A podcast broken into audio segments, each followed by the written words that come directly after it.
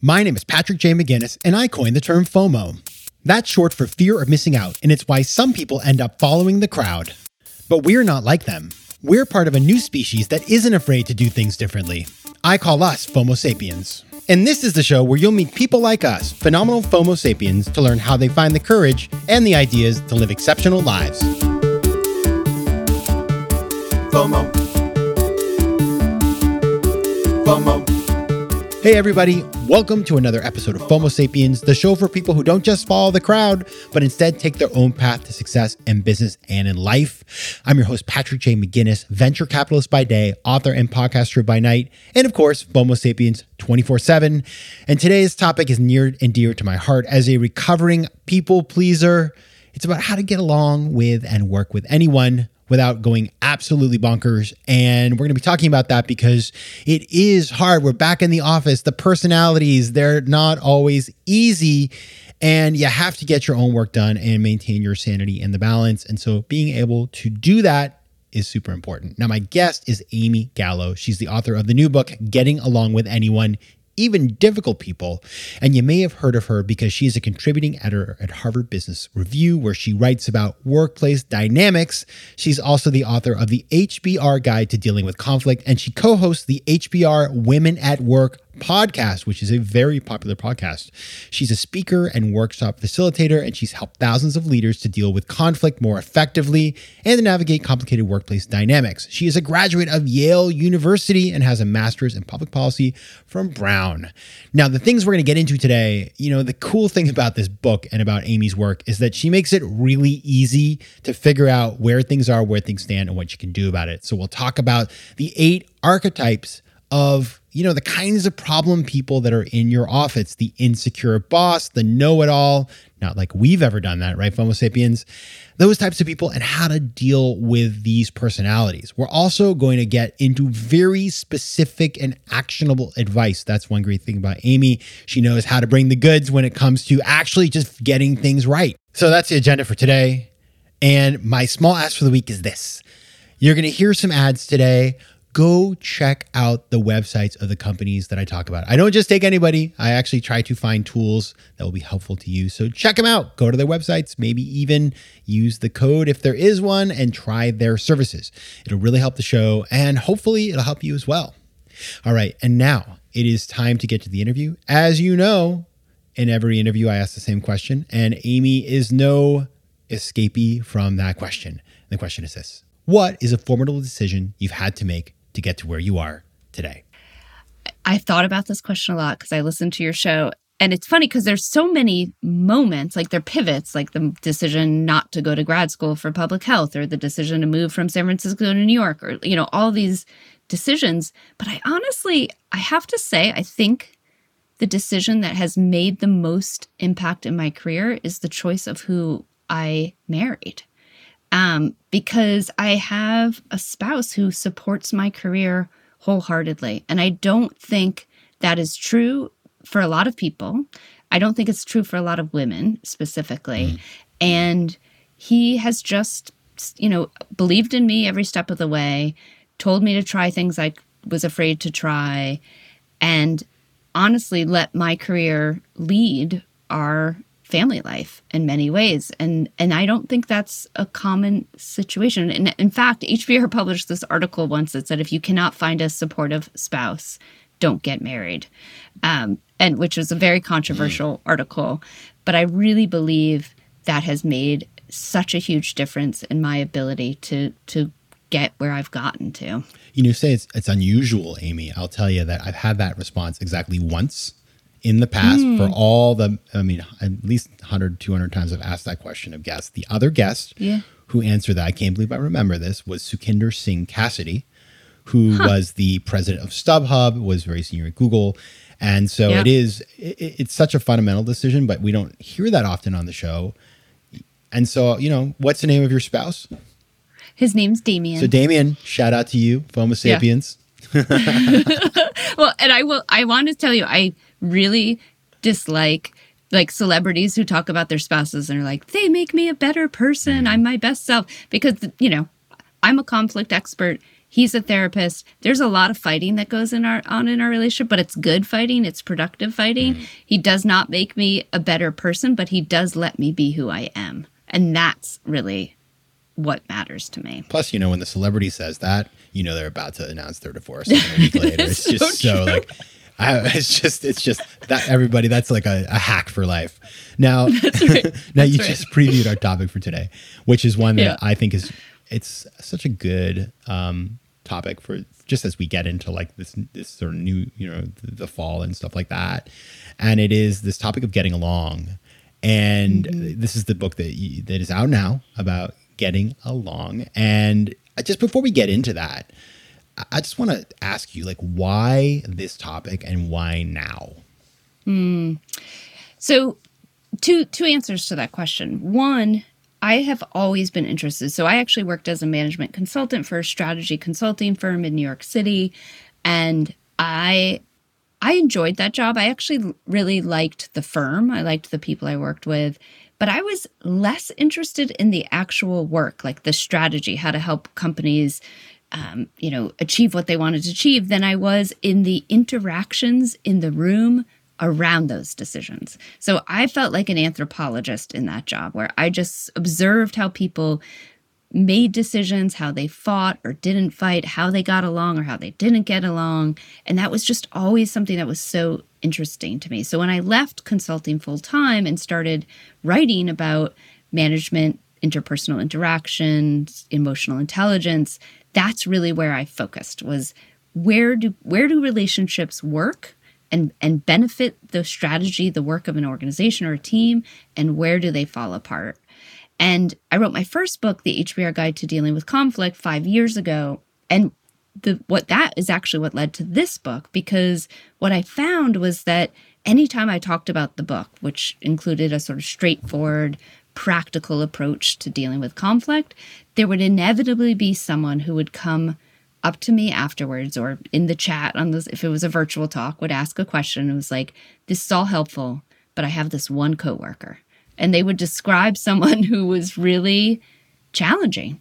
And i thought okay how do can i help those people? What what what research advice is out there to help people who are dealing with someone who really pushes their buttons who is making their life miserable causing them a lot of stress and anxiety and I started writing this book at the beginning of the pandemic, not knowing how important it would be because if, for the pandemic and for all of us coming out of the pandemic, if we want to think of it that way, is that the way we connect with our coworkers has fundamentally changed. Like I feel, I don't know about you, but I feel just less human when I'm this little box on a screen. And I think it's easy to let our relationships deteriorate or not actually happen in the first place when we're interacting in this way. And so the book a lot of the book really became about how do we actually connect as humans with our coworker. What you say about this pandemic period is so true and it has to do I think it's like when you're in an office with somebody it's so much more present the conflict or the the desire to resolve conflict like you sort of just cuz you bump into them all the time. Yeah. When it's yeah. a Zoom box, you can simply defer and defer. And so the problems fester, right? And then it's yes, like one day. That's right. The, the whole team is dysfunctional. So it's funny. I just had a conversation today with somebody about a conflict in their office. And it's sort of like because the people are in different places and because they're not forced to be together every day, you don't have those touch points to resolve conflict. Now, I am, I'm just going to put it up front. You can therapy me today because I am probably one of the least conflict or, or most conflict averse people mm. that I hmm. know. Like I've worked on that. It's an area of improvement, but I just don't like the conflict. It's always been hard for me. But the thing that's crazy is, yeah, think about like this book is a dealing with conflict in the workplace. Like, I mean, I was just thinking as I was reading through, it's like, it's kind of like maybe think of kindergarten because we've mm. been hmm. dealing with interpersonal issues our entire lives and seemingly have not learned all that much. So why do you think it is? I mean, right? Why do you think it is that we just continue to fall into these same patterns, even though we have so much practice in our in yeah. our lives. Well, and you're not alone. I mean, I, I still feel like that. I, I've written books about conflict, and then sometimes I'm in the middle of a conversation where I'm like, "How did this end up like this? Why am I acting this way? Why are they acting this way?" Right? It's it's, and I think there's a couple reasons. One, it's interesting you point out kindergarten because I think throughout schooling, no one ever says, "Here's how you actually have a disagreement." Here's how you have a productive, difficult mm. conversation right? Like it's a skill that I think most of us expect, just like you said, we expect us to have because we've had practice, but yet no one's actually taught us the fundamental skills for doing it. So it's something we have to learn, not rely on our instincts. Because remember, our instincts, and, and I talk about this in, in the second chapter of the book, our instinct with our brains is to protect us. And conflict gets interpreted by our brains as a threat it's a rupture to harmony, to our resources, to our ego. And when we when we feel threatened, we don't act in mature ways. We we fight or flight, right? And and then that feel like I I don't blame you for being conflict averse because it's just not fun. I mean, I find it fun, but that's different. But that but it our brains really make us behave in ways that are protective but not productive. And that's often actually what we have to overcome in order to deal with some of the more challenging colleagues we have, or even to just have difficult conversations like asking for a raise or telling someone they're not going to get the the promotion they asked for. Or, you know, the zillions of difficult conversations we have to have in day in day out you know, it, we have to overcome our natural instincts in order to do well at them. Yeah, I read that book, Having Difficult Conversations, which is by the same authors as Getting a Yes, when I was very yeah. early in my career, because I had these problems. Now, you are you just said something that I think is so smart, which is it's not fun, but it's fun if you can you can sort of be educated, have the frameworks to follow, and then look at this with the sort of healthy distance of somebody who understands that this is a pattern of behavior that you must navigate and work through to get to the other side, which is what you're preparing for us with this book. So let's just start. I want to get into you know you you have these eight archetypes of mm-hmm. the types of kind of issues that we could face in the workplace. And so what I did, and you know, it's a little selfish, but again, you know, research is me search. And so I just wanted to start, I want to start out with the ones that I thought were t- particularly interesting from my own experiences yeah. and just have you tell us a little bit about how these play out. So my first sure. one that I'd like to talk about with you is one that I think everybody knows about. So this is for everybody, uh, all you FOMO sapiens, the insecure boss. Ah, yes, the insecure boss. As I say in that chapter, there are many flavors of bad boss, mm. but this is one that is particularly difficult to deal with because they often don't mean to get in the way and it's their own insecurity that causes all of this trouble and so then you're you're stuck in the situation of do i deal with their insecurity because that that would actually if they were lessons if i could send them to therapy right then, we would be in a much better position but chances are you're not going to do that you know the, and let's just sort of lay out a little bit of the like typical behaviors mm. of the insecure manager right they overly concerned about what others think of them. Maybe they're wishy washy about decisions. They're constantly talking about their own, you know, expertise or credentials, especially when it's not necessary to do so. You know, they want to control everything. Maybe they're in leaving you out of meetings or not letting you talk to other people in the in the organization. And this is all because they just feel like they are imposters. They don't have the skills that they need to manage the team. So they end up micromanaging or, you know, being really egotistical and self serving, controlling, all of those things. Now, it's important to remember insecurity is normal. If you didn't have insecurity, you would be a psychopath, yeah. essentially, right? Um, it's a but, Sophie's choice which one you're going to be. yeah, I'll take insecurity. Thank you very much. Um, but but the but the the challenge is is that it, we expect leaders to be less insecure. We think, well, they have power. They've earned this prestige. They've earned this position. Mm-hmm. And so it's conf- it can be really confusing of like, well, why do I feel more secure than this person who has more authority, power, prestige than I do? So I think it can be a little confounding. Now, one of the the tactics. In fact, many of the tactics fall into the category of trying to soothe their ego. Mm. And I always hesitate to give that advice because I don't want people to be in a position of having to butter up their boss or like give someone compliments who's making their life to someone who's making their life miserable. But I do think if you can get this boss to feel more secure, feel more safe, feel more at ease, some of the bad behaviors will go away. Um, but I, I also think that you have to be very careful about how you do that. If you're sitting there, you know, flattering someone who is just sort of a, a bottomless pit of insecurity, that's not going to go anywhere. And you're not going to feel good about it. And if someone in the organization sees you flattering someone who's just not effective, they're like, well, you know, you might risk your own reputation by doing that.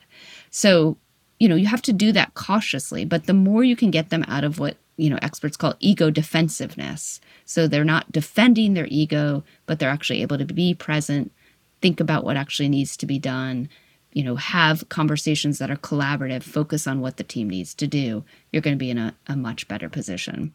FOMO. Quick math. The less your business spends on operations, on multiple systems, or delivering your product or service, the more margin you have and the more money you keep. But with higher expenses on materials, employees, distribution, and borrowing, everything costs more. So to reduce costs and headaches, smart businesses are graduating to NetSuite by Oracle. NetSuite is the number one cloud financial system, bringing accounting, financial management, inventory, and HR into one platform and one source of truth. With NetSuite, you reduce IT costs because NetSuite lives in the cloud with no hardware required, accessed from anywhere. You cut the cost of maintaining multiple systems because you've got one unified business management suite. And you improve efficiency by bringing all major business processes into one platform, slashing manual tasks and errors. Over 37,000 companies have already made the move, so do the math. See how you'll profit with NetSuite. And with rising prices everywhere you look, you got to do the math and save money. Good news by popular demand, NetSuite has extended its one of a kind flexible financing program for a few more weeks. So head over to netsuite.com slash FOMO. That's netsuite.com slash FOMO. netsuite.com slash FOMO. Tudo bem, meus queridos Fomo sapiens? Now, that right there was Portuguese. And as you know, I love speaking foreign languages. But I'm not alone. One in five Americans have learned a new language on their bucket list. If that's you, make 2024 the year you finally check it off that list with Babbel, the science-backed language learning app that actually works. Don't pay hundreds of dollars for private tutors or waste hours on apps that don't really help you speak the language. Babbel's tips and tools are approachable, accessible, and delivered with conversation-based teaching so you're ready to practice what you've learned in the real world. Now, FOMO sapiens, you know I speak four languages and it takes work to stay on top of them, especially with French. C'est difficile. But with Babbel, I'm able to practice practical conversations that I can actually use in the real world. Here's a special limited time deal for our listeners. Right now, get up to 60% off your Babbel subscription, but only for our listeners at babbel.com slash FOMO. Get up to 60% off at babbel.com slash FOMO. That's spelled B-A-B-B-E-L dot com slash FOMO. Rules and restrictions may apply. FOMO. Oh, I just want to know why you were drawn to this to this archetype.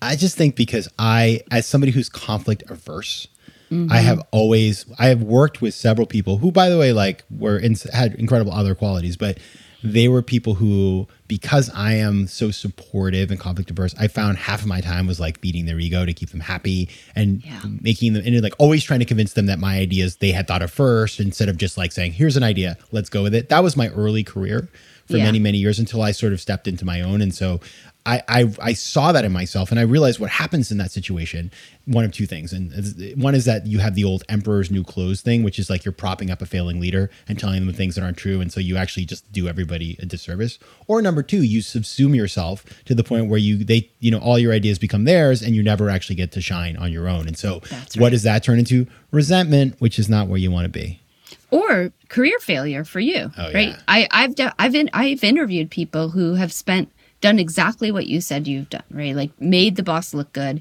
and then realized they made their boss look so good, their boss got promoted and they got left behind. And it was like, oh no, that's like that's really not what you want to do.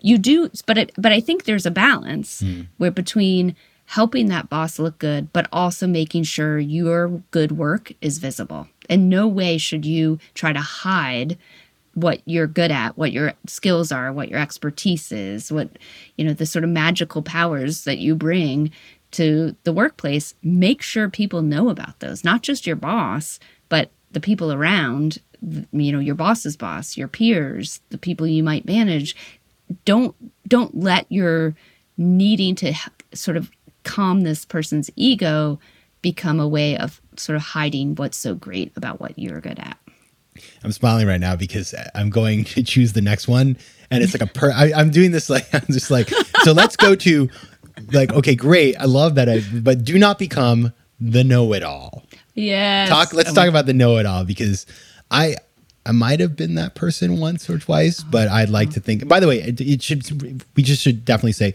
it's not like you're just one of these. You could be no. several of the eight. You could be all eight if you're really yeah. messed up. So anyway, let's, get, let's go to the. well, you could be all eight. I would like to say you could be all eight if you're really interesting. That's what I would like to say because because the truth is, and I this is a this is like a a really important message in the book is that we all exhibit these behaviors sometimes, right? And the know it all is the one I relate to the most because it's the one I think I've actually when if I look back on my career I'm like ooh I was that one sometimes right? Saying things with so much more confidence than I you know actually had you know talking over people believing I was absolutely right and everyone was wrong you know I've done all of that. And it's also one that is can be really hard to to to deal with. Um, but there are there are tactics that that work. Partly, I think making sure the know-it-all knows that you are not going to just let them bluster. Like that they have to back up their ideas with facts and data. And that can be as simple as saying when they declare that product will never work. Say, "Oh, that's interesting. What makes you think that?" Okay, yeah. What do we have data that shows that? Have we run any experiments? Right? Like and not not in a snarky, passive aggressive way. We can talk about passive aggressive if we want to, but not in that, but really trying to be, make them know that you're not going to just let them declare that they they're going to have to back up what they say with with facts and data. I mean, the other thing that I think can be really helpful with a with a know it all is, you know, really acknowledge that they actually probably do know some things and uh, that's connected to the insecure manager, right? They might be proclaiming because they're insecure, but is there part of their knowledge or expertise that you can validate to again soothe the ego the same way you would with someone who's insecure so that they don't feel it's as necessary as they currently do to, to constantly put it put themselves and their opinions out there. I also think it's the know-it-all sometimes you just have to be direct, right? I'm talking, please don't interrupt me, right? I, uh, or even sometimes preempt because the know-it-all is the, the they're classic interrupters because they they think they should have the stage at all times. So you can preempt by saying, I'm, I'm going to share my opinion. I'd appreciate if you um, hold hold any thoughts or questions till I'm done, and then we can get into a conversation. Just make it very clear what the rules of engagement are. They may completely ignore those rules, but at least now you can say, "Oh, I asked you to keep, to hold off. Can you hold off?" Right. So you can sort of refer to the to the rules that you've set for how you're going to interact. You know what I think about the the know it all too is that it's I would say it's like the anti innovator because it's the person who oh we did that already so let's not revisit that or there's the new voice in the room. They are different than me. They're younger. They're a different gender. They look different than me. Whatever that is who may have very different innovative interesting ideas but we're not even going to give them an airing. And so those are the reasons why big companies just run around in circles and then they get their lunch eaten. Yeah. Yeah, and and you're so right to point out the bias aspect of this because the know-it-all is very much connected to the mansplainer, which we all know that term by now. Mm. Um, you know, someone who just doesn't believe good good ideas can come from people who don't look like them, and so they are constantly being condescending or demeaning, and you know, bias shows up in all of these archetypes, and both in terms of the archetype, the person actually who's exhibiting those behaviors, but then also in terms of how we interpret. So I actually worked. I had a coaching client who was had such a hard time with a, a woman he worked with, and he kept saying she's such a know-it-all. She's such a know-it-all, and we sort of dug into it, and it became clear that he just didn't think a woman in his field had that could have that level of expertise, and it was a real like light bulb moment for him of like, oh, she's not a know it all. She actually knows stuff. Wow. And I've been reacting to that. Um, it took a lot of work to get there, but that and that's something we have to keep in mind with any of these archetypes is the lens through which we're interpreting this behavior is a biased lens. We all have biases. And so we have to be careful that we're not labeling people with these labels when we're actually just it's we're actually just misinterpreting what what they're doing. No, that's important. That's really important. That I hadn't even thought about that. Okay, I want to do one more of these before we yeah. move on because yeah. you did mention a passive aggressive peer, mm-hmm. which is just oh maybe maybe through my lens, maybe they're not that way, and I'm just uber sensitive. But let's assume that they are just a passive aggressive, really difficult person. Mm-hmm. I, I, can't deal with that stuff, so let's talk about yeah. how how we how we frame that up and how we deal with it.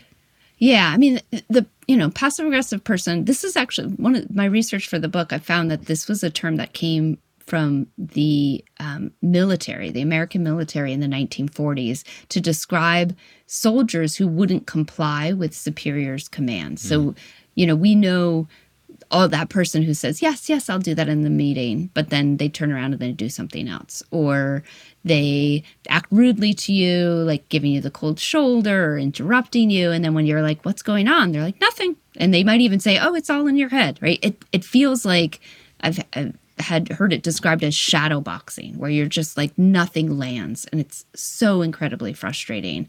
Now, it's easy to assume they're doing this out of maliciousness, that they're just a jerk or but but usually it's actually a fear or a lack of something. So, you know, fear of failure, a lack of power or ability to to exert influence in an organization, a fear of conflict, right? A lot of conflict averse folks will resort to passive aggressive behavior because they're not they don't feel comfortable being straightforward about their thoughts and feelings. And I have to admit this is one of the archetypes I find the to be most challenging to deal with because it is like shadowboxing and you can't quite get anything to land. But I, I do find if you can sort of think some about what might be going on. Is it the fear of failure? Is it a fear of conflict? And then try to create a situation in which that you can lessen that fear for them so they feel more comfortable being direct. Um, you know, focusing on the content of what they're saying rather than the delivery. So, you know, if they say, oh, no, no, no, it's fine. Let's just do it this way. That, and you can say, you know, I hear you saying that, but I, I also know last time we agreed on this, you actually weren't able to follow through. So let's let's talk about what's really going on here, right? Just sort of leaning into the conversation, may, trying to make it a safe space for them to express what they're thinking and feeling can can help a lot it's one of those those archetypes though that I feel like can be really like this is one where I I don't always have high rates of success yeah. in, in dealing with them because there's often something else going on as well. FOMO. FOMO. Absolutely. And and so this is a perfect transition because I want to talk you, you talk about nine principles for getting along with anyone. And we're mm-hmm. not going to talk about all of them because you guys have to buy this book to find out all of them. Otherwise, you know, we'd be here for we could just do the audiobook but i do want to talk about a couple. And the first one okay i'm gonna just i came up with this saying recently that i'm gonna just run by you. It may be considered controversial but i'll tell you let me just you know we're gonna break some news here on FOMO Sapiens. So your first uh, one of the principles that you put out there is focus on what you can control. Basically you know you can't spend all your time trying to change people focus on what you can do now when i hear that this is what I thought of, and this is kind of my my little new quotation, which is sometimes you have to let people fail on their own in order to step over them. Mm. Okay. Oh, now I know that's very. It feels very Sun Tzu or it feels very Machiavellian.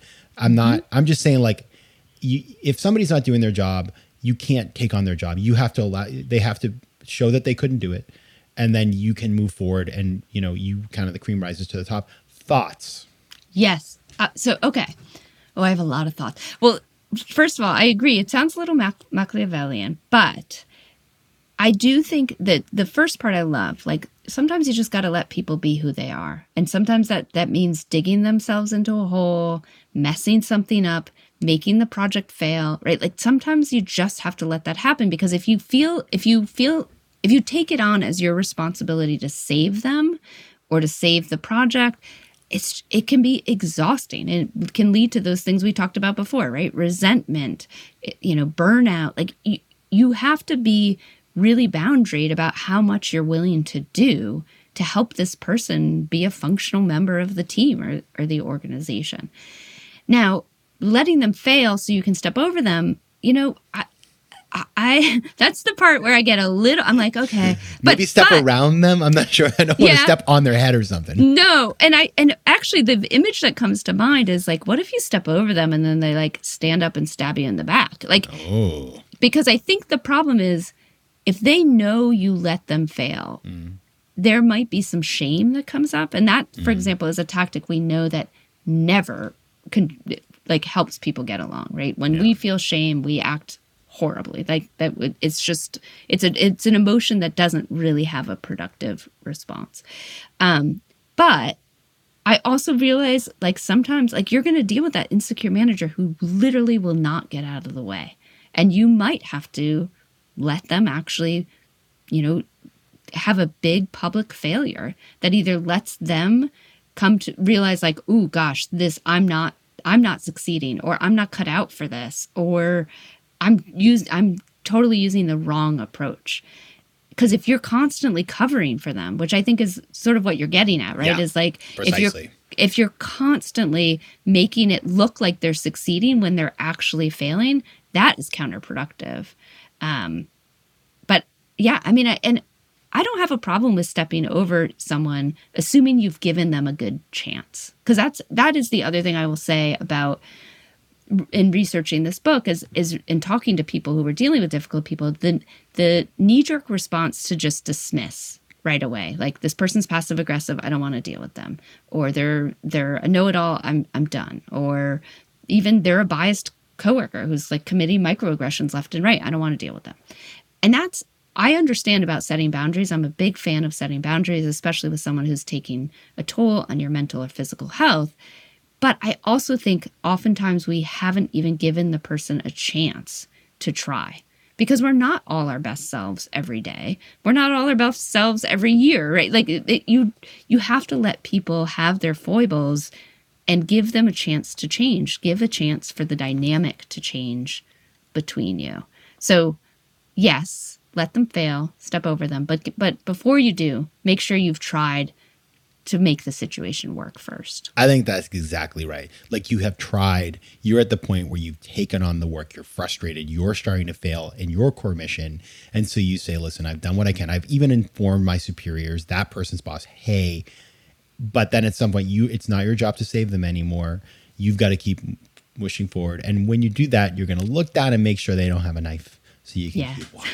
That's, That's what you're gonna do. All That's right. right. Yeah. Well, and I, you know, there's one other thing I will say is that I think this is important, especially when dealing with difficult people, because what of what we talked about about our brains being, you know, wanting to protect us. Sometimes we don't act in ways that we feel proud of. Is it's incredibly important to be in touch with your values. Like, what are what do you care about? Is it equity? Is it fairness? Is it excellence? You know, whatever your values are are you acting according to those values? And if if letting them fail and stepping over them is actually in accordance with your values, okay.